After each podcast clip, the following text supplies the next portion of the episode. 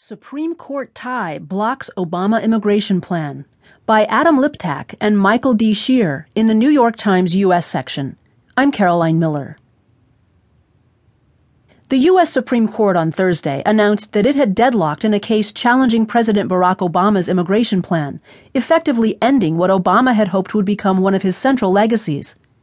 The program would have shielded as many as 5 million unauthorized immigrants from deportation and allowed them to legally work.